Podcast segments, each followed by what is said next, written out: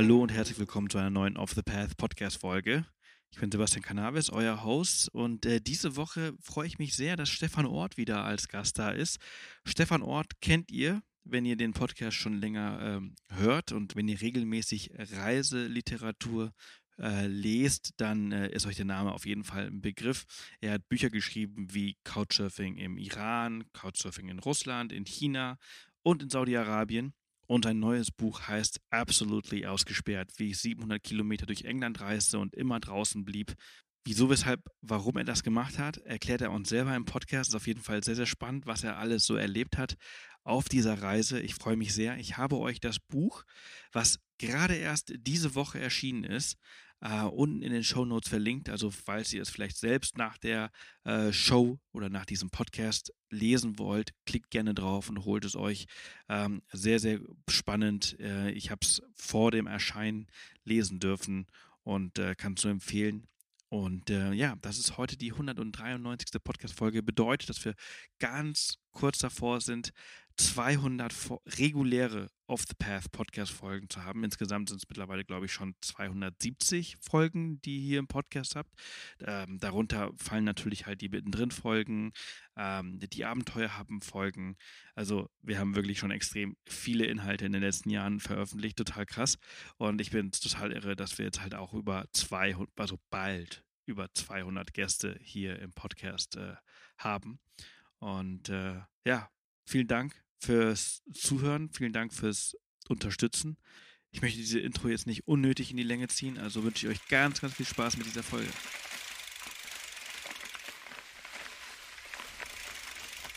Stefan, schön, dass du da bist. Ja, ich freue mich auch. Nach, äh, ja, es ist eine Weile her, dass du Gast warst und ich freue mich sehr, dass wir heute über dein neues Projekt äh, sprechen können, was ja quasi druckfrisch ist. Es erscheint diese Woche äh, im, im Handel. Und ähm, ja, ich bin, ich freue mich sehr, dass wir darüber sprechen können. Entschuldigung, dass wir darüber sprechen können. Ich mich auch, eben. Ganz neu auf dem Markt. Es ist alles sehr aufregend gerade, dass es jetzt gerade frisch erschienen ist. Ja, äh, du, du warst für dieses neue Buch, äh, was du geschrieben hast, warst du in ähm, England. Ich wollte gerade Großbritannien sagen, aber das stimmt nicht. Du warst in England unterwegs. Genau, äh, von London bis Newcastle ging die Tour. Diesmal ein für mich eigentlich ja ganz untypisches Reiseland, weil ich sonst ja eher im Iran, Saudi-Arabien, China, Russland unterwegs war, also in eher sehr ungewöhnlichen Reisezielen. Äh, darum war das für mich äh, diesmal ein ja, relativ normales Reiseziel und auch ein ganz anderes Projekt, als was ich vorher äh, in den letzten Büchern gemacht habe. Ja, wenn man sich das ja so anschaut, im, im, im ja, im Schrank, im Bücherschrank, passt das irgendwie nicht so ganz rein. ja, auf jeden Fall ein Exot, auf, der andere, auf eine ganz andere Art und Weise. Auf jeden Fall. Und ein bisschen ist Corona daran schuld, weil natürlich äh, im Sommer 2021, als ich äh, diese Reise dann gemacht habe, äh, Couchsurfen nicht so gut möglich war, was ja sonst immer mein, mein Reisestil ist. Äh, von einem Gastgeber zum nächsten Reisen während einer Pandemie ist einfach nicht so angesagt. Äh, generell sind einige Arten von Reisen ja ein bisschen schwierig, Tourismus generell. Äh, und von daher musste ich mir was ausdenken, was eben trotz Pandemie funktioniert.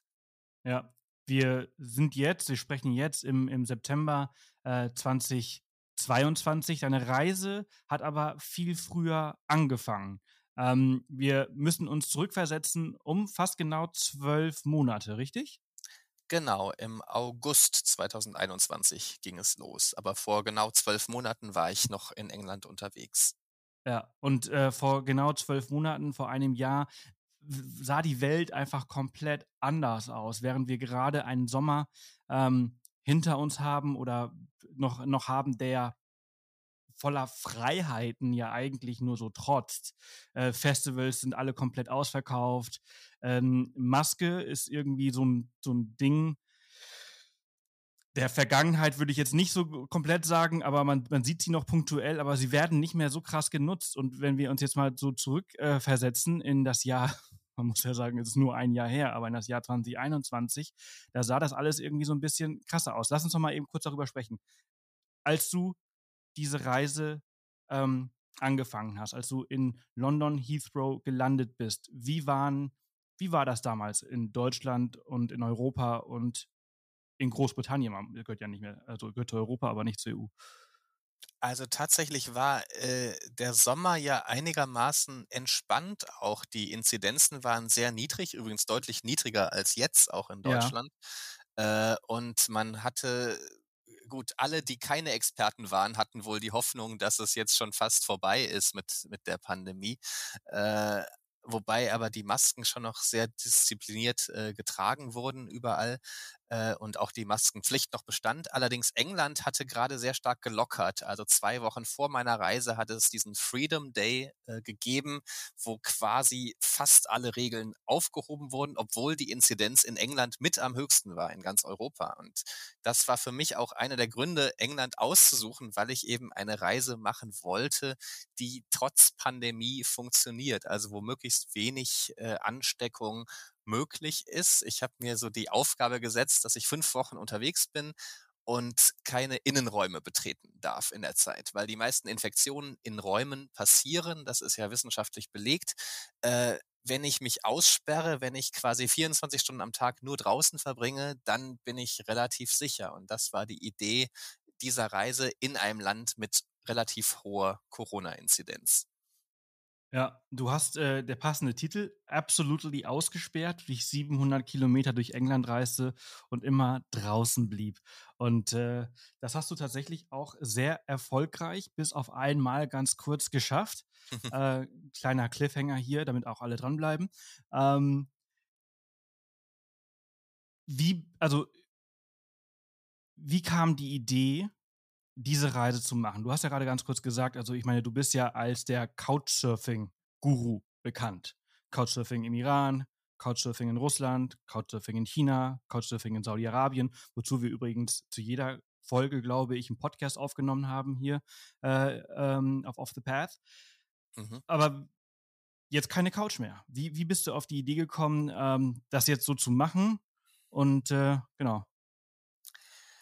Ich bin schon lange sehr wanderbegeistert, Outdoor begeistert, also gehe privat auch gerne in die Berge, mache gerne mehrtägige Wanderungen und von daher war das jetzt schon nicht etwas ganz Neues äh, für mich, aber äh, tatsächlich äh, war es so ein bisschen aus der Not geboren, äh, weil ich eben keine dieser Couchsurfing-Reisen planen konnte. Man konnte keine Reise planen in drei Monaten, wo man hinfährt und dann auch sicher sein, dass das alles funktioniert. Äh, wenn ich ein Buch mache, bereite ich mich ja lange vor, äh, lese mich sehr stark ein über ein Land und wenn ich dann aber nicht weiß, ob so eine Reise tatsächlich stattfinden kann, äh, ein paar Monate später kann die Situation wieder ganz anders sein.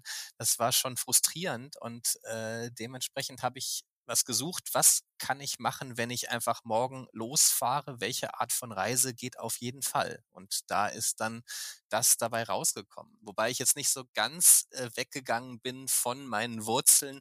Ich habe äh, zwar kaum Couchsurfing benutzt, aber ich habe viel mit Warm Showers gearbeitet, einer Plattform, die hauptsächlich für Radfahrer äh, ins Leben gerufen wurde, die dort kostenlose Unterkünfte auch anbieten. Und das Besondere dort ist, dass man auch Zeltplätze im Garten finden kann, weil viele Radreisende eben diese Gartenzelt gerne, gerne zelten und deswegen das gerne annehmen.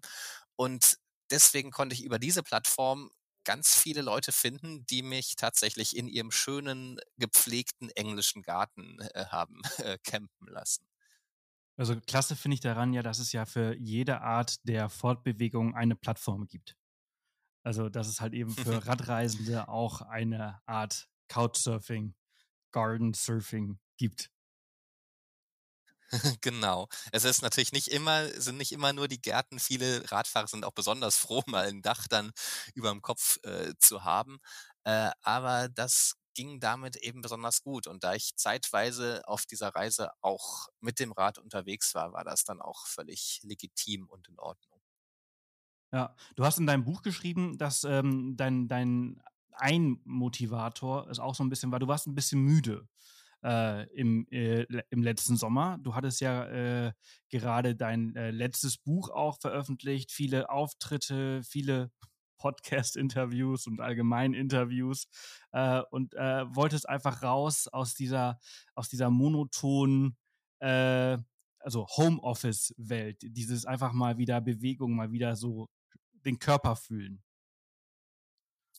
Ja, absolut. Also Sommer 2021, das war tatsächlich ein Gefühl, viel zu viel Zeit äh, zu Hause in einem engen Raum, in einer engen Wohnung zu verbringen. Man kam nicht so richtig weg. Äh, man hatte unfassbar viel Bildschirmzeit jeden Tag.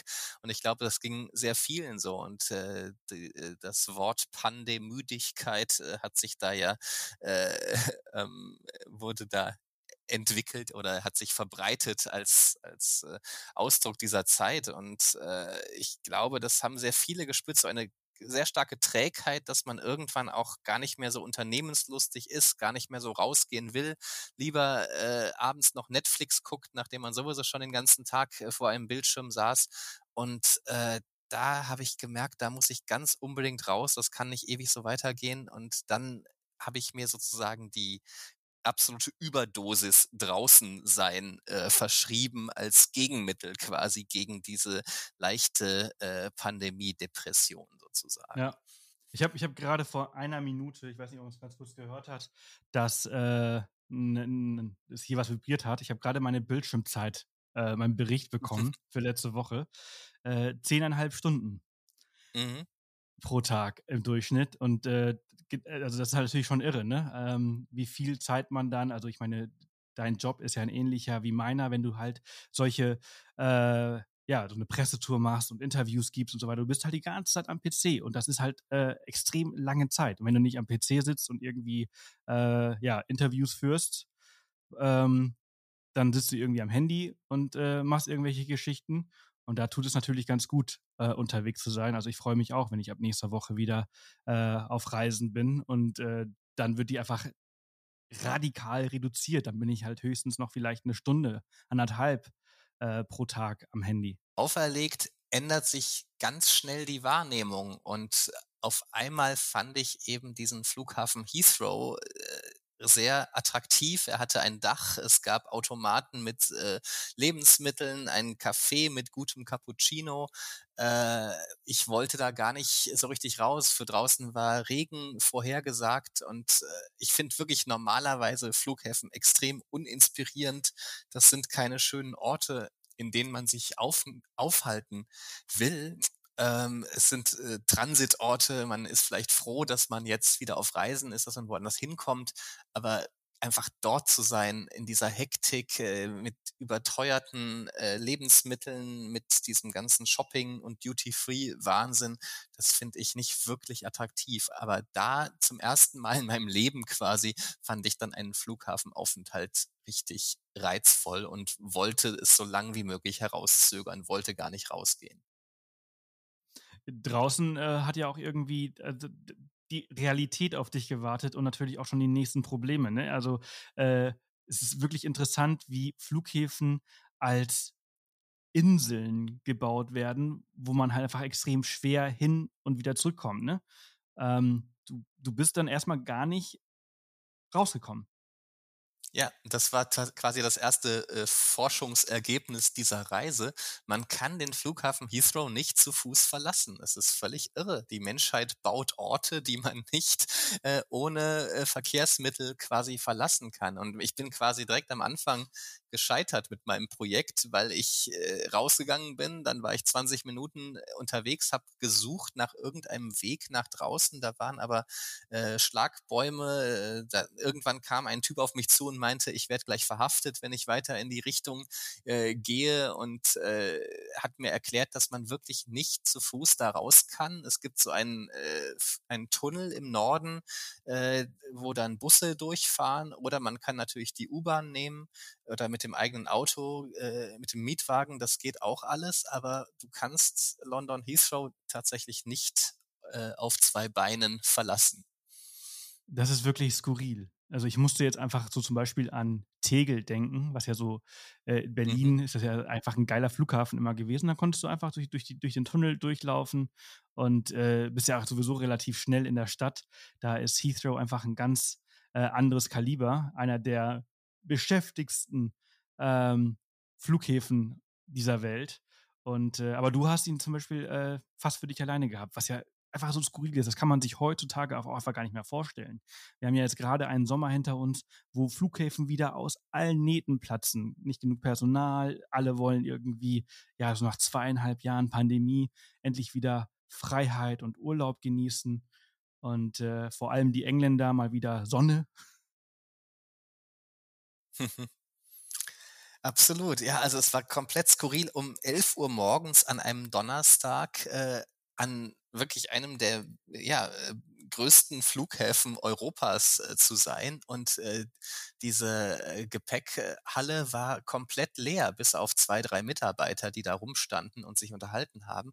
Aber ich war da vollkommen alleine in diesem riesigen äh, Bauwerk. Äh, in dieser riesigen Halle und äh, sowas ist ja wirklich vielleicht am äh, zu, zu seltsamen Uhrzeiten hat man es schon mal erlebt, dass es irgendwie, wenn man um drei Uhr morgens irgendwo am Flughafen ist, dass es da so leer ist. Aber wirklich zur absolut normalsten Wochen Arbeitszeit sozusagen, äh, das war schon sehr speziell. Also da merkte man auch wieder, was für eine Ausnahmesituation das Ganze war letztes Jahr noch. Ja, ja, absolut.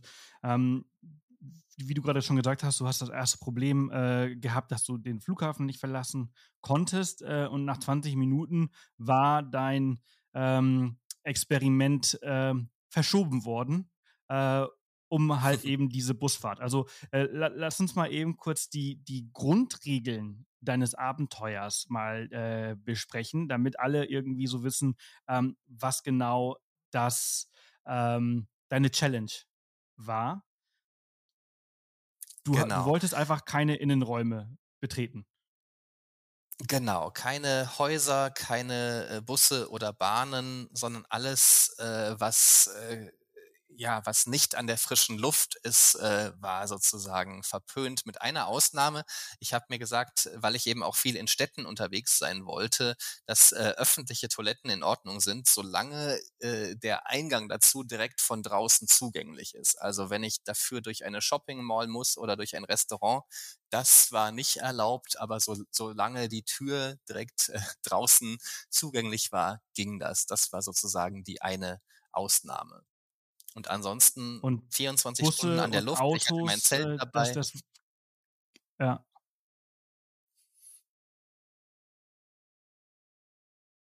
Und ansonsten 24 Stunden an der frischen Luft. Ich hatte mein Zelt dabei, also habe jede Nacht auch in diesem Zelt dann verbracht. Entweder wild gecampt, mal war ich auf Campingplätzen, was natürlich dann der größte Luxus, weil, äh, Luxus war, weil eben dort auch äh, direkt neben den Toiletten oft noch die Duschen sind. Und wenn ich dann schon mal drin bin, dann war das eben dort auch erlaubt. Ansonsten habe ich in Flüssen gebadet eher oder war mal im Freibad. Also das war schon einige Improvisationen. Und natürlich war die Nahrungsbeschaffung auch nicht ganz einfach, weil ich in keine Supermärkte konnte, sondern sehr stark auf die Außengastronomie äh, äh, angewiesen war.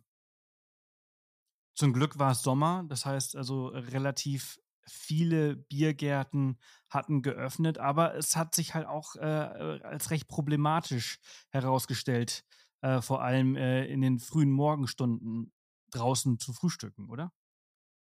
Ja, äh, ich hatte nicht immer äh, genug Vorräte dabei. Es war nicht so leicht einzukaufen. Ich war erstaunt zum Beispiel, wie selten man Märkte findet. Ich hatte sehr darauf gehofft, dass äh, immer mal wieder irgendwo Markt ist und ich alles Mögliche an Obst und Käse da kriegen kann.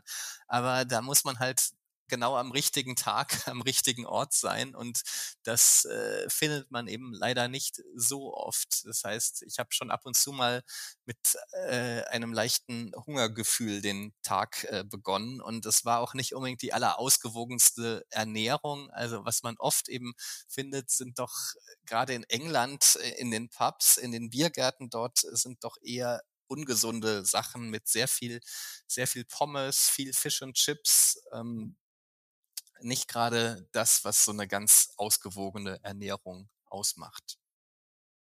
Also auch äh, bei der Ernährung viele Klischees äh, ja, getroffen äh, auf deiner Reise. Ja, zum Glück war ich oft sehr hungrig, dadurch war dann die englische Küche äh, viel leichter zu ertragen, aber andererseits war es wirklich nicht, äh, nicht unbedingt äh, sehr gesund oft, was ich da vorgefunden hab, habe. Ja.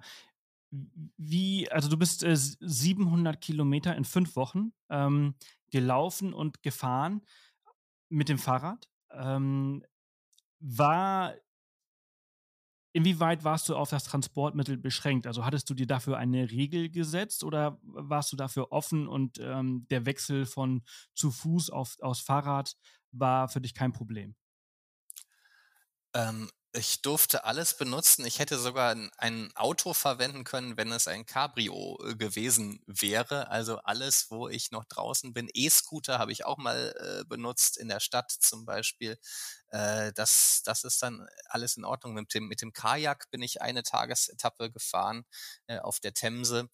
Also das war äh, absolut in Ordnung und natürlich eine Erleichterung, weil ich diese Vorgabe hatte, vielleicht das noch zum Setup äh, abschließend.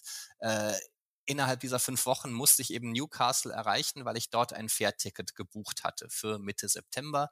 Ähm, dementsprechend war das ganz klar als Ziel. Irgendwie musste ich in dieser Zeit äh, dorthin kommen, egal mit welchem Verkehrsmittel, aber eben den, diesen Regeln entsprechen. Und ich hatte das große Glück, dass ein Gastgeber äh, mir äh, ein Fahrrad geschenkt hat. Der hatte so mehrere total schrottige alte Räder im Garten stehen, äh, die er auf dem Sperrmüll gefunden hatte und die er irgendwann mal zusammenflicken wollte. Und dann haben wir uns zusammengesetzt einen Nachmittag und eins davon repariert. Äh, und es war jetzt nicht das absolut beste Fahrrad, was ich je hatte. Es hatte nachher nur noch einen funktionierenden Gang zum Beispiel. Aber ich habe damit äh, tatsächlich fast 400 Kilometer äh, zurückgelegt dann insgesamt. Und es wurde ein sehr treuer Begleiter mit einigen Pannen auch. Ähm, aber eine ganz schöne Geschichte auch, dass da so ein äh, Recycling stattfand quasi, dass ich da äh, mit einem Rad unterwegs war, das eigentlich schon für den Müll bestimmt war und damit noch so viel Strecke geschafft habe. Ja, absolut. Aber es ist halt währenddessen auch irgendwie komplett auseinandergefallen, ne? Aber irgendwie macht ja. das halt auch das Abenteuer so ein bisschen ähm, interessanter. Absolut, das gehört natürlich dazu und wenn man immer nur auf die allerbeste Ausrüstung setzt, macht man sich natürlich manchmal auch ein bisschen einfach und äh, das Spontane, das Improvisieren, das fehlt, äh, fehlt ja manchmal sonst. Ja, im, im B&B, das B&B wird langsam wach, äh, im Hintergrund höre ich äh, Kinder. Ja, ähm, genau. Du, ähm, also du hast das Fahrrad hast du äh, von jemandem bekommen, ne? Also den du über Warm Showers äh, kennengelernt hast. Und ähm, grundsätzlich, du hast ja auch extrem viele, bei vielen Menschen im Garten äh, übernachtet. Äh, wie haben die Menschen auf dein, dein Abenteuer, äh, auf deine Reise reagiert und vor allem auf deine Beschränkung, ihre Häuser und Wohnungen nicht betreten zu wollen oder zu können? Das war natürlich relativ gemischt von den Reaktionen. manche waren schon ein wenig befremdet oder konnten die ganze Zeit nicht glauben, dass ich das wirklich so, so ernsthaft äh, betreibe. Ähm, die Leute, die jetzt bei Warm Showers angemeldet sind, sind selber schon ein bisschen abenteuerlicher drauf generell.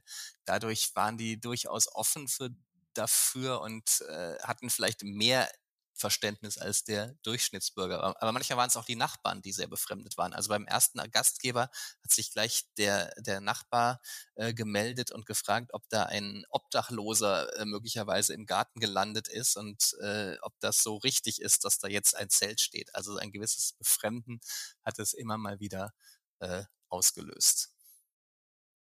Ja, aber grundsätzlich, äh, also wie, wie bist du da an die Sache rangegangen? Du hast, du hast die Leute angeschrieben und hast ihnen äh, ganz genau den Plan erzählt und auch gesagt, hör mal zu, wenn ich komme, also dann freue ich mich, aber ähm, bitte nimm das nicht falsch auf, wenn ich jetzt irgendwie nicht in dein Haus gehe und das äh, verneine. Oder äh, wie hast du sie darauf vorbereitet?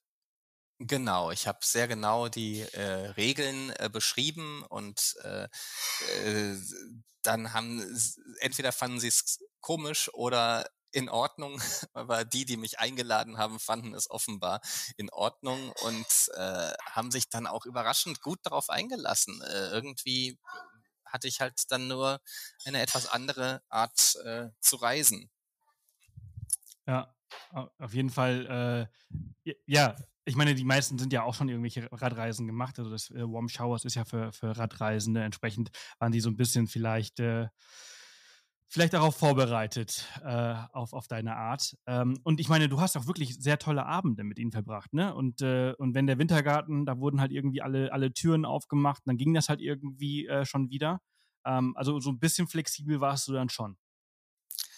Genau, äh, wenn solange eben die Frischluftzufuhr gewährleistet war. Also ein, einmal war das eben ein, ein Wintergarten, wo ich mir selber überlegt habe, ob das jetzt richtig ist, ob das noch äh, dazu passt.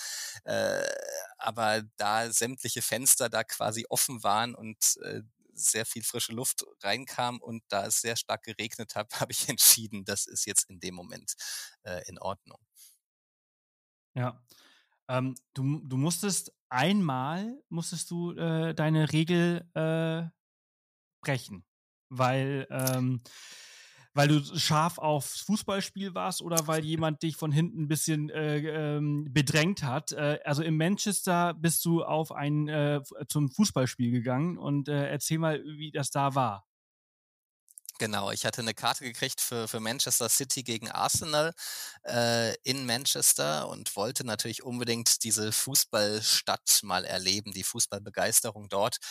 Und äh, an sich ist ja Fußball in Ordnung, das findet draußen statt, aber beim Zugang ins Stadion ging es natürlich so für etwa 10 bis 15 Meter durch diesen Tunnel, bis man dann wieder draußen ist. Und äh, da stand ich dann davor, habe da sehr gezögert, äh, ob ich das jetzt machen kann. Äh, hinter mir fingen die Leute schon an zu drängeln und irgendwann habe ich mir dann als Entschuldigung eingebildet, dass ich die ja nicht warten lassen kann, dass das sicher gewaltbereite Hooligans hinter mir sind. Also muss ich da jetzt äh, durch. Bin dann quasi mit angehaltenem Atem möglichst schnell durch dieses äh, durch diesen Stadionraum durch und war dann wieder draußen. Also ja, da habe ich es tatsächlich einmal dann äh, einmal verstoßen gegen gegen meine Vorgaben, aber da war dann irgendwie die, die Lust, dieses Fußballspiel zu sehen, doch größer.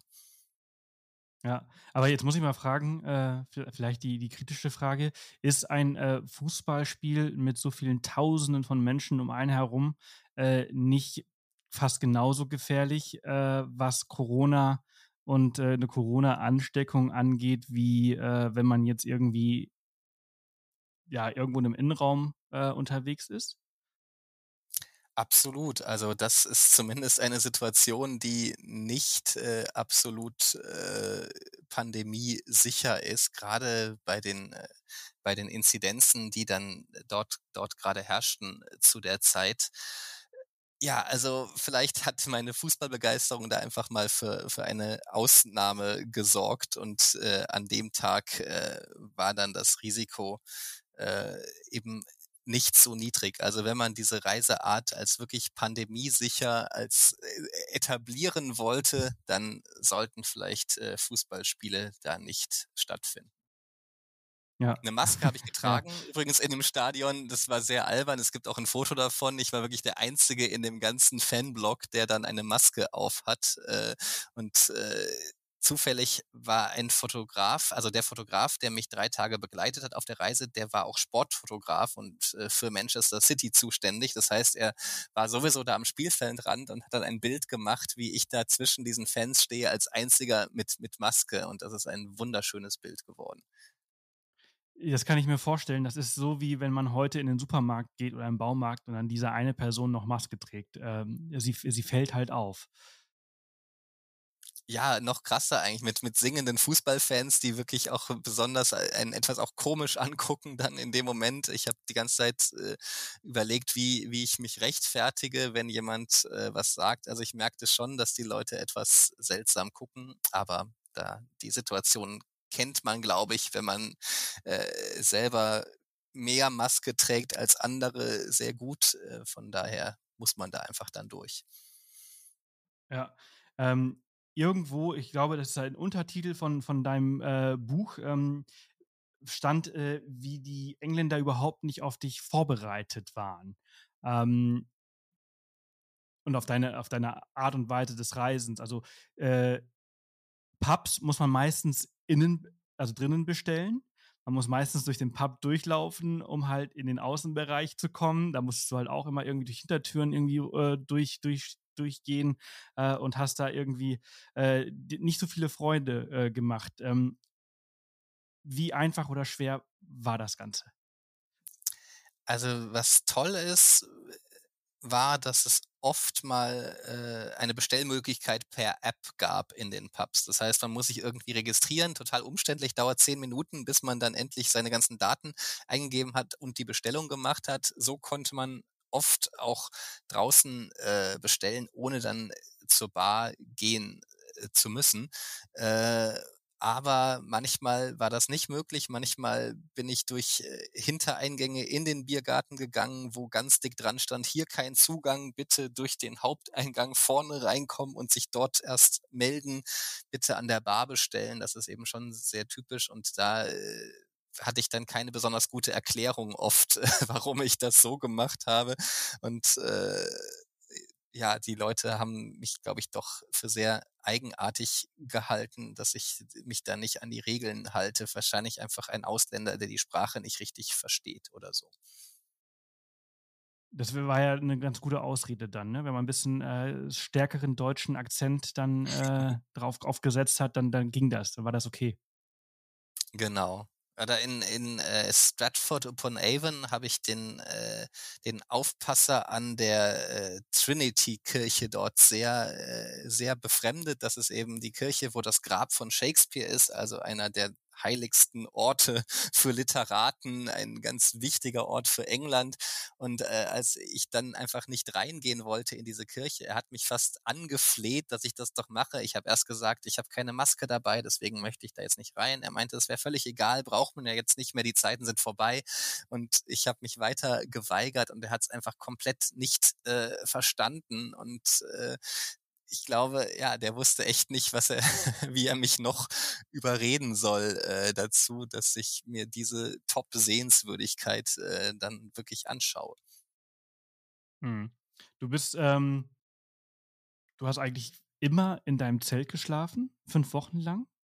Ja. Ähm, oftmals im Vorgarten oder Hintergarten von deinen Gastgebern, aber halt eben auch äh, hier und dort mal auf einer Wiese oder in einem Waldstück. Also äh, Wildcampen hat auf jeden Fall dazugehört.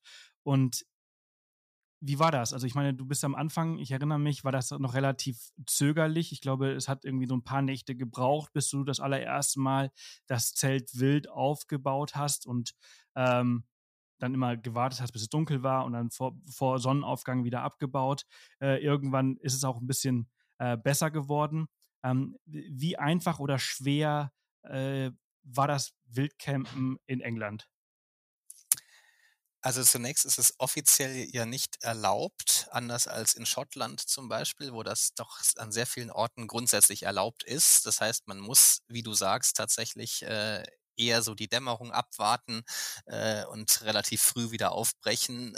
Dann ist es aber auch relativ äh, problemlos möglich, solange man eben einen guten Platz findet. Also es sollte natürlich immer äh, ein bisschen weg sein vom Weg, dass man nicht gleich morgens von den ersten äh, Hunde-Gassi-Gehern äh, dort entdeckt wird. Ähm, und tatsächlich die erste Nacht fiel mir etwas schwieriger. Ich hatte einen Albtraum, dachte, ich werde da im Zelt überfallen sozusagen, bin dann hochgeschreckt und aufgewacht. Und natürlich ist man sehr, sehr sensibel für die Geräusche um einen herum, äh, hört da viel genauer hin, schläft sicher nicht ganz so gut, wie wenn man eben nicht so stark auf die Umgebungsgeräusche äh, achtet. Und äh, aber nach und nach wurde das total zu einer Routine und ich habe gemerkt, dass da auch normalerweise eben niemand kommt und einen beschimpft und wegjagt und dass das eigentlich sehr gut funktioniert äh, und dass es wirklich ein, ein traumhafter Luxus ist, auch so diese Natur für sich äh, allein zu haben dann und dann mitten in einem Wald zu sein oder am, am Ufer eines Kanals, eines Flusses. Da hat, hatte ich schon sehr, sehr schöne Zeltplätze dann und äh, das äh, werde ich auf jeden Fall in Zukunft noch viel mehr machen. Man muss natürlich unbedingt aufpassen, dass man keine Spuren hinterlässt dabei, dass man äh, nur ein paar flachere Grashalme sozusagen äh, hinter sich lässt und da nichts äh, kaputt macht. Ja, zu den Spuren kommen wir gleich nochmal, aber du hast auch noch äh, einen sehr besonderen äh, Zeltplatz gehabt, einmal mitten in der Stadt. Erinnere ich mich da richtig? Das ist richtig. In Newcastle ganz am Ende habe ich äh, mitten in der Stadt in einem Park äh, kampiert, äh, was ein wenig absurd war, weil es ein alter Friedhof war. Also da war klar, dass ich nun schon ein bisschen Schmerzfreiheit äh, hatte nach viel Camping-Erfahrung, dass das dann in Ordnung war. Also ein Friedhof, wo ganz viele Pestopfer auch aus dem 18., 19. Jahrhundert äh, lagen. Also äh, auf den Knochen der, der Pesttoten hatte ich quasi meine Unterkunft und dann noch mitten in der Stadt in einem relativ kleinen Park, also recht leicht äh, sichtbar ich wurde auch dann von einer Gruppe betrunkener Männer äh, entdeckt. Die hatten, die waren nachts dann halt auf dem Heimweg, haben dann mit ihrer Lampe ganz kurz das Zelt angeleuchtet, äh, das ich gerade aufbaute, haben sich fürchterlich erschreckt und waren, also vorher haben sie sich laut unterhalten, plötzlich waren sie ganz still und sind einfach äh, ganz ruhig weitergegangen. Also das war ganz ein ganz interessanter Effekt auch, dass ich gemerkt habe, dass ich wahnsinnig harmloser Typ den Menschen Angst machen kann mit dieser Art Art äh, unterwegs zu sein. Natürlich in der Dunkelheit, wenn da plötzlich jemand mit so einem Zelt äh, auftaucht, äh, ist man doch etwas misstrauisch, was der da im Schilde führt. Ja, ja, Respekt vom Landstreicher. ja, ja, genau, absolut. Man weiß ja nicht, was, was das für einer ist. Du hast gerade äh, zu den Spuren äh, gesprochen und äh, da, da möchte ich eben kurz äh, darauf zu sprechen kommen. Denn du hast ja gesagt, Toiletten sind für dich eigentlich ein Tabu, außer sie sind von außen direkt äh, erreichbar. Und die meisten Toiletten in den meisten Häusern äh, deiner Gäste, da musste man erstmal durchs Haus gehen. Ich glaube, du hattest tatsächlich ein Haus, wo das so war, dass du von außen direkt in die Toilette konntest. Genau, Aber, völlig absurde äh, Architektur. Direkt neben der Küche war so ein Mini-Badezimmer, bevor es in den Garten ging. Also zwischen Terrasse und Küche ein ganz schmales Badezimmer. Völlig absurd von der Architektur, aber für mich natürlich ideal. Das war natürlich Jackpot. Ähm, und bei den ganzen anderen Gästen musstest du erstmal auf äh, Toilettensuche gehen. Genau, ich habe halt, ja, manchmal habe ich Dixie-Klos äh, gefunden. Natürlich gibt es in Kleinstädten oft äh, auch öffentliche Toiletten, die nicht unbedingt im allerschönsten Zustand äh, sind. Oder sonst ging es auch mal in die Wildnis natürlich. Äh, das war nicht zu umgehen. Und dann hast du, aber du hast, hast du eine Schaufel dabei gehabt? Nee, ne? Nee, keine Schaufel. Ich habe äh, dann eher Zeltheringe dafür äh, verwendet. Der Boden war nicht so stabil, das ging eigentlich ganz gut. Äh, und äh, ja, schon nach allen Regeln der Kunst natürlich dann das hinter mich gebracht. Also nicht zu nah an Gewässern, äh, schön vergraben alles und da auch möglichst wenig äh, Spuren dann hinterlassen. Ja. Wie, wie hieß ähm, dein Gastgeber, der dir dein Fahrrad geschenkt hat? Der hieß Ben, ein ganz toller Typ mit riesigem Rauschebart und einem ganz großen Herz. Ihr habt das äh, Fahrrad äh, Free Spirit äh, getauft, beziehungsweise ich glaube, den Namen hatte es bereits. Es hatte einen Aufkleber mit dem, mit dem Namen drauf. Genau, das war die Typbezeichnung, die irgendwie ja ganz gut passte. Also Ben zumindest meinte, das ist doch genau der Name, der zu meinem Projekt auch irgendwie passt. Und äh, tatsächlich wurde ja Free Spirit dann ein sehr, sehr wertvoller Begleiter, ein Freund sozusagen auf dieser Reise. Ungeplant zum Fahrrad gekommen, was natürlich viel geholfen hat, denn du warst auf einmal ja doppelt so schnell wie zu Fuß. Mindestens, ja, eher so dreimal so schnell äh, wie zu Fuß, genau. Es ist natürlich toll, was man dann auf einmal an Distanzen äh, machen kann. Ich konnte meine Strecke also noch deutlich erweitern, noch ein paar besonders schöne Etappen nachher einbauen, äh, viel mehr sehen unterwegs. Wobei es war eben, wie gesagt, kein besonders gutes Fahrrad. Also bei 50 oder 60 Kilometern pro Tag war man dann schon auch äh, einigermaßen bedient. Und wenn es dann ein bisschen hügeliger wird und man nur einen Gang hat, äh, macht das nicht unbedingt so viel Spaß. Zumal ich einige Pannen hatte, mehrere äh, platte Reifen natürlich, aber dann irgendwann auch mal ein Pedal abgebrochen ist, einfach mitten während der Fahrt. Das heißt, ich musste auch viele Kilometer das Rad schieben, was dann äh, eine weitere Fortbewegungsdisziplin sozusagen dieser Reise wurde. Hm, das ist natürlich auch dann die nächste Challenge, weil eine Werkstatt ist meistens Indoor. Absolut, ja. Also ich habe dann zum Glück ein, gut, ich kann natürlich das äh, äh, Fahrrad draußen vorbeibringen und dann die Leute bitten, irgendwie rauszukommen. Das ging, ging dann schon. Und tatsächlich habe ich eine Werkstatt gefunden nachher, die die sich hauptsächlich draußen gefand. Also auch die, äh, diese Aufhängung, wo, wo, der Typ dann das Rad hingehängt hat, das war alles draußen. Also von daher total in Ordnung. Und ich hatte riesen Glück, dass ich wirklich da einen Fahrradschrauber dann gefunden habe, der genau diese Sondergröße an Pedal auch noch da hatte. Das war irgendwie nicht so die übliche Größe. Ähm, und der das dann wieder geflickt hatte, so dass ich dann noch 150 Kilometer mehr mit dem Rad schaffen konnte, wo ich schon geglaubt hatte, jetzt ist es langsam vorbei damit. Ja, äh, schon klasse, dass es halt überhaupt geht und ähm, erstaunlich. Also durch das Fahrrad hast du fast 200 Kilometer mehr gemacht, als du eigentlich geplant hast, richtig? Genau, ja, ich konnte noch einen großen Bogen machen, konnte nachher dann noch äh, auf den Pennine Way gehen, eine ganz tolle äh, Wanderregion im, im Nord, äh, Nordwesten Englands ähm, und äh, ja, das wirklich landschaftlich noch besser gestalten. Wenn man immer nur den direkten Weg geht, dann ist das natürlich oft äh, von der Strecke nicht so reizvoll, wie wenn man so ein bisschen aussucht, äh, wo es besonders schön ist. Hm. Gibt es einen Grund, warum du ähm, London bis Newcastle gemacht hast und nicht noch nach Schottland reingegangen bist? Ähm, mich hätte Schottland sehr interessiert, weil es natürlich ein wunderschönes Land ist, auch gerade zum Wandern. Ähm, es lag schlicht daran, dass ich ja eine Rückfahrmöglichkeit haben musste und äh, ich wollte nicht zurückfliegen. Irgendwie fand ich das unpassend. Ich wollte lieber auf dem Landweg zurück und da gab es eben zwei Fährverbindungen hauptsächlich, also entweder von Newcastle oder von äh, Dull ist es Moment, nee, von entweder von Newcastle oder von Hull aus, glaube ich. Also zwei Fähren, die Richtung Niederlande dann fahren.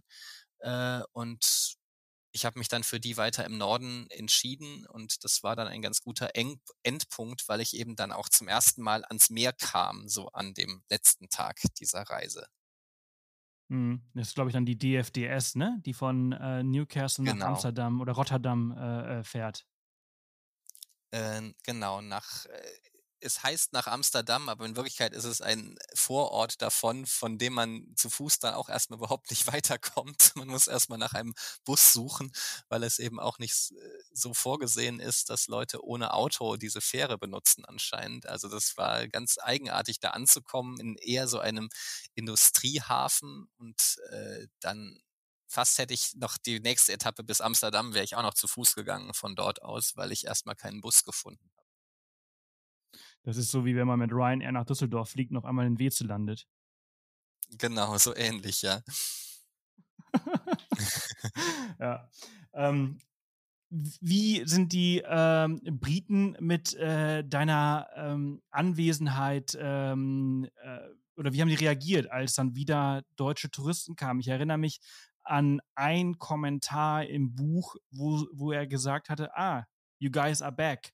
Also, hey, ihr, das Kollektiv der Deutschen, also du standest wohl als, als für, für, repräsentativ für uns Deutsche, ihr kommt wieder zurück ja, sogar nicht mal nur für die Deutschen, sondern generell für Touristen, die nicht von der Insel waren. Also wie in allen anderen Ländern hatten eben auch die Briten sehr stark ihr eigenes Land entdeckt während der Pandemie und waren nicht viel im Ausland gewesen und hatten aber auch extrem wenig Besucher, die eben nicht von der Insel kamen. Und deswegen stand ich in Oxford war das, wo ein Touristenführer ganz begeistert war, dass, dass ich eben von so weit her kam, sozusagen.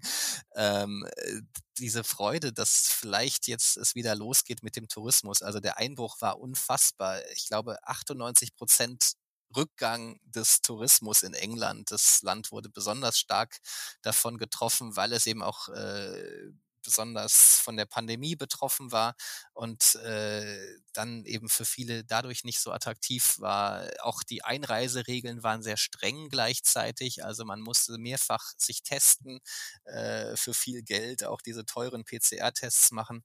Äh, von daher, ja, Tourismus war quasi am Boden und äh, deswegen war die Freude dann ganz groß, äh, mich wieder zu sehen als, als ein Ausländer von weiter her, wobei dann gleichzeitig das Befremden vielleicht auch wieder da war, dass dann da so ein äh, Landstreicher daherkommt. Vielleicht ist das dann auch das Symbol, wie, wie der Tourismus äh, nicht mehr ganz normal lief, dass, dass das dann der einzige deutsche Tourist ist, der einfach nur draußen bleibt und zeltet. Die Qualität der Touristen hat äh, deutlich abgenommen. sozusagen. Und natürlich habe ich dadurch, also äh, was äh, na, Gastronomie angeht, habe ich natürlich schon sehr stark äh, äh, da touristisches äh, Kapital dort gelassen, aber ich habe natürlich keine Unterkunftskosten bezahlt, was natürlich oft das, die wesentlichen Einnahmen sind für, für Tourismusunternehmen. Also war ich vielleicht jetzt auch nicht sehr lukrativ für das Land als Besucher. Ja, also das, was du halt in Unterkünften gespart hast, das hast du halt in äh, guter äh, britischer Hausmannskost wieder investiert. Genau, ein gutes englisches Frühstück.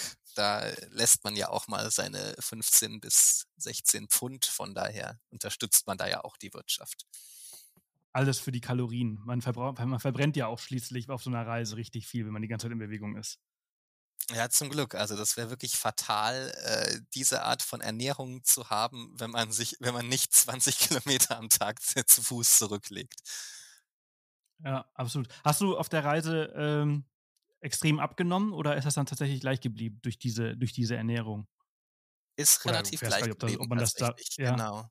Also ich war ja. durchaus fit nach einigen Tagen oder nach so zwei, drei Wochen habe ich durchaus gespürt, dass ich jetzt langsam gut in Form bin und dadurch konnte ich das mit dem Essen ganz gut wegstecken. Aber ja, genau, das Gewicht ist etwa gleich geblieben. Es gab auch ein paar Tage, wo ich echt mal ein paar Stunden gehungert habe, also wo es einfach nicht möglich war, äh, vernünftig äh, Snacks einzukaufen für die Tagesetappe und dann auch unterwegs, äh, wenn ich in der Natur war, dann kamen mal ein paar Bron Brombeeren zum Glück, äh, aber ansonsten war da wenig äh, zu finden. Also das war auch eine ganz neue Erfahrung, dass man mal nicht weiß, wann die nächste Mahlzeit kommt und man, man doch auch mal richtig Hunger hat unterwegs. Und wird dann ähm, der Stefan, den ich eigentlich als einen sehr ruhigen Typen ähm, so mir vorstelle, ähm, wird er dann auch eher unruhig, wenn das dann so ist? Absolut, ja. Ich äh, bin nicht sonderlich gut gelaunt ab einem gewissen Hungerzustand. Äh, das äh, gut, äh, da hilft dann aber auch die körperliche Aktivität, äh, weil man ja einfach immer weitergehen muss und das äh, dadurch ebbt das dann schon wieder ein bisschen ab oder es ist eher so äh, die Konzentriertheit darauf, dass man äh, ja was finden muss und das Problem irgendwie lösen muss. Einmal habe ich in, motiviert ja dann so vielleicht auch ein bisschen, ein bisschen schneller zu laufen. Auf jeden Fall, genau. Einmal habe ich in der Berghütte dann so eine Packung Instant-Nudeln gefunden, die da so im Eingang lag und äh, habe dann einfach unzubereitet diese Instant-Nudeln gegessen. Das war nicht unbedingt die beste Idee, aber gefühlt besser als gar nichts. Was aber schon sehr verzweifelt. Da ist man sehr verzweifelt, ja. Das, das sieht man dann schon. Genau.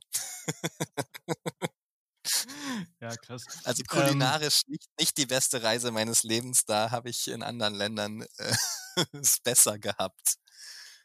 Wollte ich gerade sagen, also äh, von, von den Geschichten, über die wir uns jetzt unterhalten haben, da würde mir jetzt eigentlich so fast jedes andere Land kulinarisch ähm, sofort einfallen, oder? Ich, ich glaube, ähm, China ist total abwechslungsreich, also, also total. Ja, China ist fantastisch, ist, genau, ist, ja.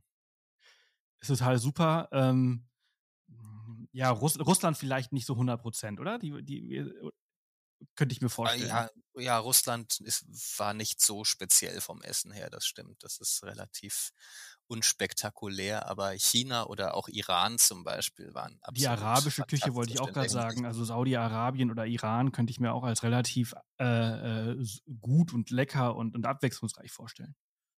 Auf jeden Fall, ja, sehr zu empfehlen. Ja, ja, hast schon einiges, einiges erlebt. Sehr viele, sehr viele Bücher, äh, die wir schon besprochen haben äh, hier im Podcast. Ja, also hier nochmal der Hinweis für alle, die zuhören. Äh, wir haben über alle gesprochen und, und Stefan hat über alle tolle Bücher geschrieben.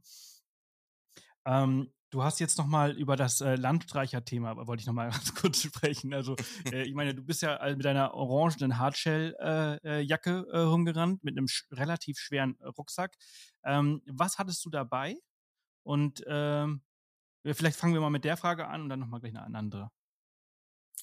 Also, ähm, Ganz wichtig war natürlich, äh, ein besonders leichtes Zelt dabei zu haben. Ich hatte schon ziemlich gute Ausrüstung, muss man sagen. Also äh, das war dann schon eher sehr Premium-Landstreichermäßig. Also gute Klamotten, die auch äh, bei Regen einigermaßen taugen. Eine Regenüberhose ist natürlich ganz wichtig und Gore-Tex-Schuhe, äh, wenn man in England unterwegs äh, ist. Ähm, und man merkt natürlich auch, welche Ausrüstungsgegenstände wirklich gute Dienste leisten. Also alles, was irgendwie hält äh, und fünf Wochen lang nicht kaputt geht und wirklich einfach schlicht seinen Dienst tut, äh, wächst einem ganz stark ans Herz. Oder eben auch Dinge, die, äh, die sehr vielseitig einsetzbar sind. Ich bin ein großer Schlauchtuch-Fan zum Beispiel, weil man so ein Schlauchtuch in allen möglichen Lagen verwenden kann, als Mütze, als Schal, als äh, Handtuch. Äh,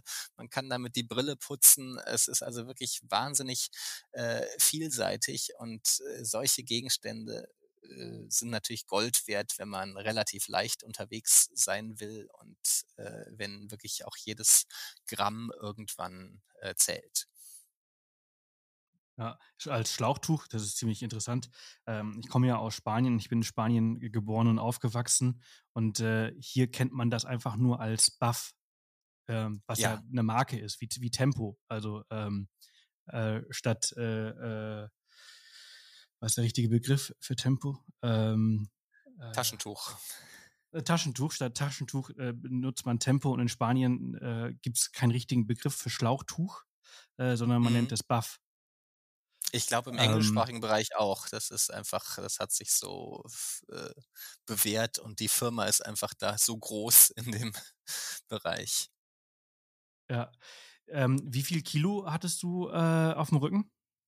Ich glaube, ich hatte so mit Nahrungsmitteln und Wasser waren es etwa 12 Kilogramm, glaube ich. Also Wasser hatte ich teilweise. Das ist sehr, sehr wenig schon zwei bis drei Liter dabei, genau. Also ich äh, schaue schon, dass gerade die, die schweren drei Dinge, also Rucksack, Schlafsack und äh, Zelt, dass ich da möglichst leichte Dinge mitnehme. Ich hatte auch keinen Kocher dabei diesmal, weil äh, klar war, dass man die meisten Sachen, die man in einem Kocher zubereitet, äh, nur in Supermärkten bekommt. Und deswegen hätte es keinen Sinn gemacht. Allein das Kocherbenzin, schon dafür hätte ich äh, irgendwie in eine Tankstelle oder in einen Supermarkt äh, gemusst. Das ist sehr schwer draußen zu bekommen und man kann es nicht im Flugzeuggepäck mitnehmen. Also von daher habe ich entschieden, eben keinen Kocher mitzunehmen und stattdessen äh, viel in der in den Biergärten äh, zu, zu essen. Da, aber das war natürlich auch eine gewisse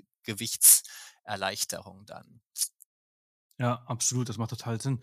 Ähm, also ich meine, 12 Kilo mit zwei bis drei äh, Liter Wasser. Das bedeutet, neun Kilo äh, bleiben für, für das Gepäck übrig. Da sind wahrscheinlich die, die Wanderschuhe nicht inbegriffen, weil die hast du ja meistens äh, an, den, an, den, an den Füßen. Ähm, genau. Was hast du für Zelt und was hast du für eine Isomatte und Schlafsack dabei gehabt? Also das Zelt ist dieses MSR Hubba, heißt es, glaube ich. Hubba, ein, Hubba. ein Personenzelt. Ja, ich glaube, das Zwei-Personen-Zelt heißt Habba Habba und das Ein-Personen-Zelt ah. ist mit einfachem Habba sozusagen. Ah, siehst du, ähm, wusste ich ähm, gar nicht. Ein ganz, muss man aber vielleicht nochmal googeln, ob das so stimmt, aber ich glaube, äh, so, so ist es. Und das ist wirklich sehr klein. Also ich glaube, die Fläche ist so 1,90 Meter mal 80 Zentimeter oder so, aber es ist durchaus geräumig. Man kann trotzdem aufrecht sitzen, weil es ganz geschickt gebaut ist und unfassbar leicht. Ich glaube, 1,1 Kilogramm oder so wiegt das dann.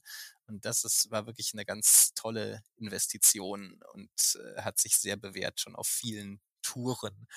Ähm, dann habe ich ein Quilt dabei, keinen Schlafsack diesmal gehabt, sondern einfach eine relativ einfache Decke, die sich an der Seite zuknöpfen lässt, das, so dass sie dann wie ein Schlafsack ist, aber ansonsten auch einfach als äh, wie so eine rechteckige äh, Decke gebaut ist, die auch etwas leichter ist als die meisten Schlafsäcke. Und ähm, Matratze war so eine Dreiviertel Luftmatratze äh, von ähm, ich weiß gerade gar nicht den Hersteller, man muss ja auch nicht für alle Werbung machen, aber es. Nee, nee, nee, nee, nee also aber hätte mich jetzt. Äh, äh, ähm, also drei Viertel Länge, so dass, dass man die Füße eben dann noch auf seinem Rucksack unterbringt, was auch wieder ein bisschen Gewicht spart, äh, äh, weil man dann eben weniger eine weniger große Luftmatratze mitnehmen muss. Die hat allerdings ziemlich gelitten mit der Zeit und hat äh, äh, das, die Reise nicht so gut verkraftet. Irgendwann haben sich da Luftpolster äh, gelöst oder es hat eine riesige Beule äh, bekommen, die mit jeder Nacht größer wurde, wo ich da wieder mit meinem Gewicht äh, drauf lag. Und von daher war ich sehr froh, dass es gerade noch ging bis, bis zum Ende mit dieser Luftmatratze. Aber ich, ich lag äh, am Ende quasi wie auf einer Art Medizinball da, weil es sich so äh, ausgewölbt hatte. Und das war definitiv nicht mehr besonders bequem. Und das Problem ist natürlich, dass man dann auf so einer Reise auch nicht so ohne weiteres Dinge reparieren kann oder nicht einfach in den Laden gehen kann und was Neues kaufen kann oder äh, ja, das äh, ist eine ganz gute Übung eigentlich auch mal zu sehen, dass nicht alles sich so leicht dann ersetzen lässt und man mit dem auskommen muss, was man eben hat. Ja, absolut. Wie wie hast du dich auf diese Reise vorbereitet? Bist du vorher noch ich weiß nicht, ein paar Runden um die Alster gelaufen oder, äh, bist du einfach drauf los? Ich bin tatsächlich ziemlich drauf los. Ich hatte die Idee sieben Tage oder acht Tage vor der Abreise und habe hab zufällig ein Gespräch mit meinem äh, Buchverlag gehabt äh, da und einen Abend vorher hatte ich die Idee, habe das denen vorgeschlagen, sie fanden es gut und eine Woche später bin ich abgereist. Also es war wirklich die spontanste Reise äh, meines Lebens für ein Buch äh, zumindest äh, und dementsprechend war da eigentlich überhaupt keine Vorbereitung. Ich habe auch die ersten Tage gemerkt, dass, dass ich mit der Fitness noch etwas hinterher hänge, aber das ist eben das Schöne auch am, am Wandern, dass man da dann einfach mit der Zeit zwangsweise reinkommt und dass man nach äh, sieben, acht Tagen dann, wenn man es wirklich täglich betreibt, dass man dann doch schnell wieder recht fit ist. Ja, also das ist tatsächlich, das ist eine Antwort, die die meisten Leute bisher so gegeben haben, die das jetzt nicht, ähm, also wenn jetzt, also Jonas Deichmann, der, ist, der trainiert schon auf einem Mega-Triathlon um die Welt, aber die meisten, die halt sowas, äh, die, die, einfach loslaufen. Also ich erinnere mich, wir haben ja mal einen Gast gehabt, der hat den Jakobsweg gemacht, der ist auch einfach nur losgelaufen, ohne vorher sich zu, trainieren, äh, einfach so ein bisschen am Anfang auf, sein, auf seinen Körper achten und drauf hören, Pausen machen, wenn er sie braucht und man kommt halt immer mehr rein und dann ist es halt irgendwann zu Gewohnheiten. Das äh, scheint ja bei dir auch der Fall gewesen zu sein. Ja, und ich glaube, das ist gut, äh, sowas auch mal spontan zu machen und nicht äh, vorher alle möglichen Fitnessstudien zu lesen, wie kann man sich dafür in Form bringen, was ist das perfekte Trainingsprogramm, sondern einfach mal losgehen. Also es muss nicht immer diese Perfektion sein, außer wenn man natürlich Jonas Deichmann ist oder wenn man es wirklich sportlich als, als Rekordjagd sozusagen betreibt. Und ja, das ja, war genau, bei mir genau, also ausdrücklich das, auch nicht die Idee dieser Reise genau. Ich wollte da keine Entfernungsrekorde aufstellen. Es ging jetzt nicht um die vollkommene Extremerfahrung dabei, dass ich irgendwie 40 Kilometer am Tag machen wollte, sondern es ging auch um das Erlebnis unterwegs und ein bisschen Genuss sollte eben auch noch dabei sein. Und ich glaube ja, eben auch, dass, dass, jeder muss. Ja. Vielleicht kurz dazu noch, ich glaube auch, dass jeder sich einfach ein Abenteuer so aussuchen muss, dass es zu ihm passt, dass es so vielleicht an seine persönlichen Grenzen geht, äh, dass es gar nicht so wichtig ist, solche wahnsinnigen Superlative immer zu suchen, äh, Dinge, die noch keiner geschafft hat. Also das muss ja gar nicht sein. Es geht ja einfach darum, die eigenen Grenzen ein bisschen zu verschieben und äh, dadurch äh, ja selber an Stärke vielleicht auch zu gewinnen oder einfach äh, äh, sich so eine Bestätigung dann in etwas zu finden, was, was eben den eigenen Fähigkeiten entspricht. Und ich bin jetzt eben nicht seit 20 Jahren Extremsportler und äh, Ultramarathonläufer und das war dann genau das Richtige für mich.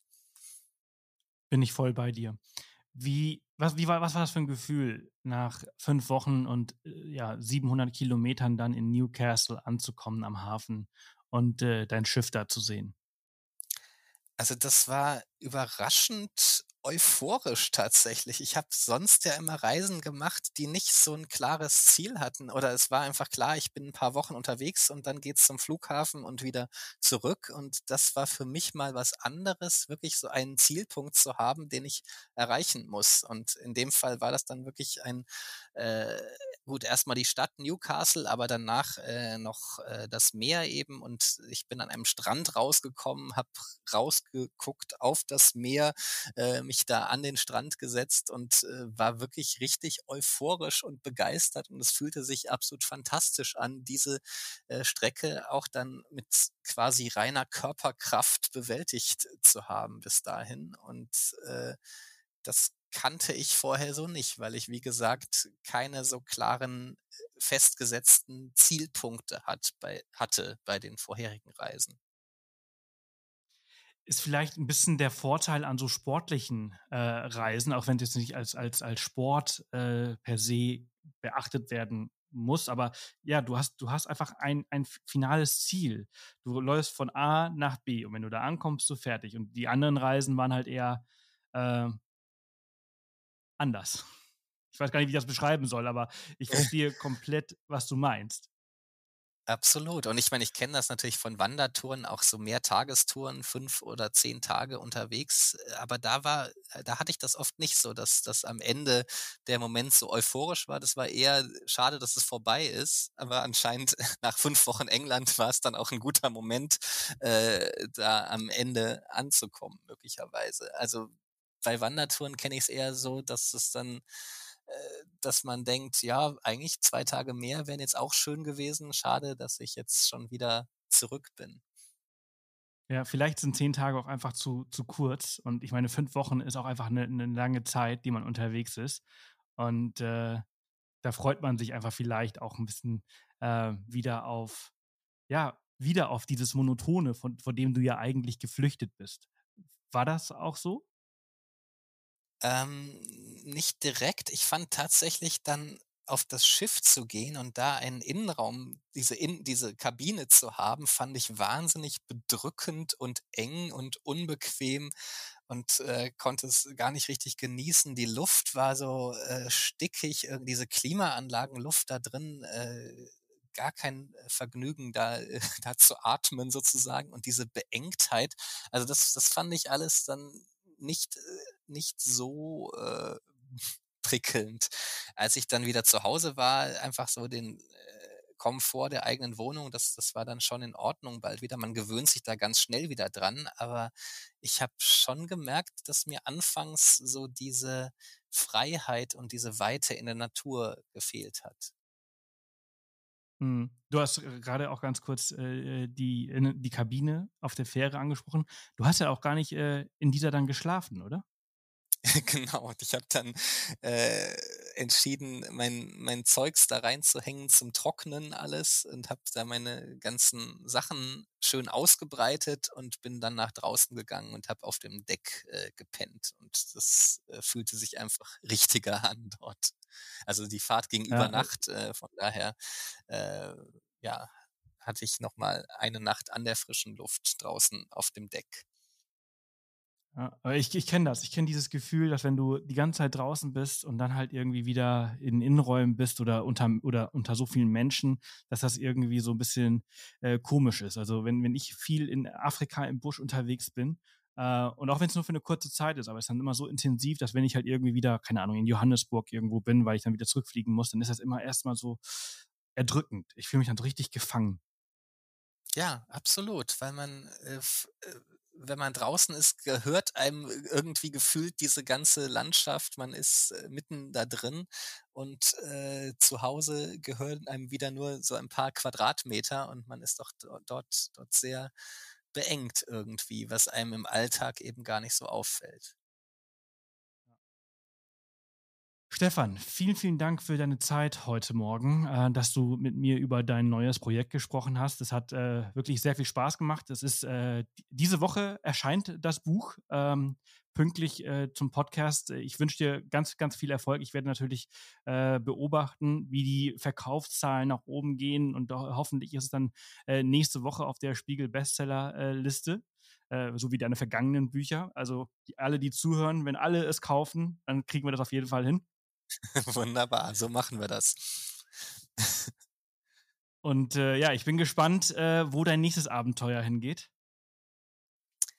Das bin ich auch. Ich habe noch keine festen Pläne bisher und äh, jetzt geht es erstmal mit dem Buch auf Tour. Ich werde viele Vorträge dazu machen und äh, dann kommt irgendwann das nächste Projekt wieder. Ja, hast ja einen sehr, sehr guten Verlag äh, im Hintergrund, der halt auch spontan zu, zu, deinen Ideen Ja sagt. Also ich bin sehr gespannt, welche spontane Idee du als nächstes hast. Ich auch. Ja, vielen Dank und schönen Tag dir noch. Danke dir auch. Bis bald. Tschüss. Bis dann. Ciao. Das war's wieder für diese Woche. Vielen Dank an Stefan für deine Zeit. Vielen Dank an euch, dass ihr bis hierhin zugehört habt. Ich wünsche euch eine geniale Woche. Alles Gute. Nächste Woche ist äh, wieder Melli am Start. Melli war vor ein paar Wochen äh, hier, da haben wir über Tasmanien gesprochen. Vielleicht erinnert ihr euch noch. Nächste Woche sprechen wir über den zweiten Teil. Wir haben es ja damals schon mal angeschnitten über ihre Offroad-Tour durch Westaustralien. Mega cool, kann ich wirklich nur, nur, nur empfehlen. Ich finde sie total klasse. Ich mag sie sehr, sie erzählt so toll und ihre Reisen sind einfach total genial. Es macht so viel Spaß, ähm, ja, dazu zu hören und sie ist eine begnadete Fotografin ähm, und ich folge ihr wirklich sehr, sehr gerne auf Instagram. Also nächste Woche geht es damit weiter. Nächste Woche Dienstag, 4 Uhr morgens ist die nächste Folge am Start. Ähm, bis dahin wünsche ich euch alles Gute, passt auf euch auf und bis bald.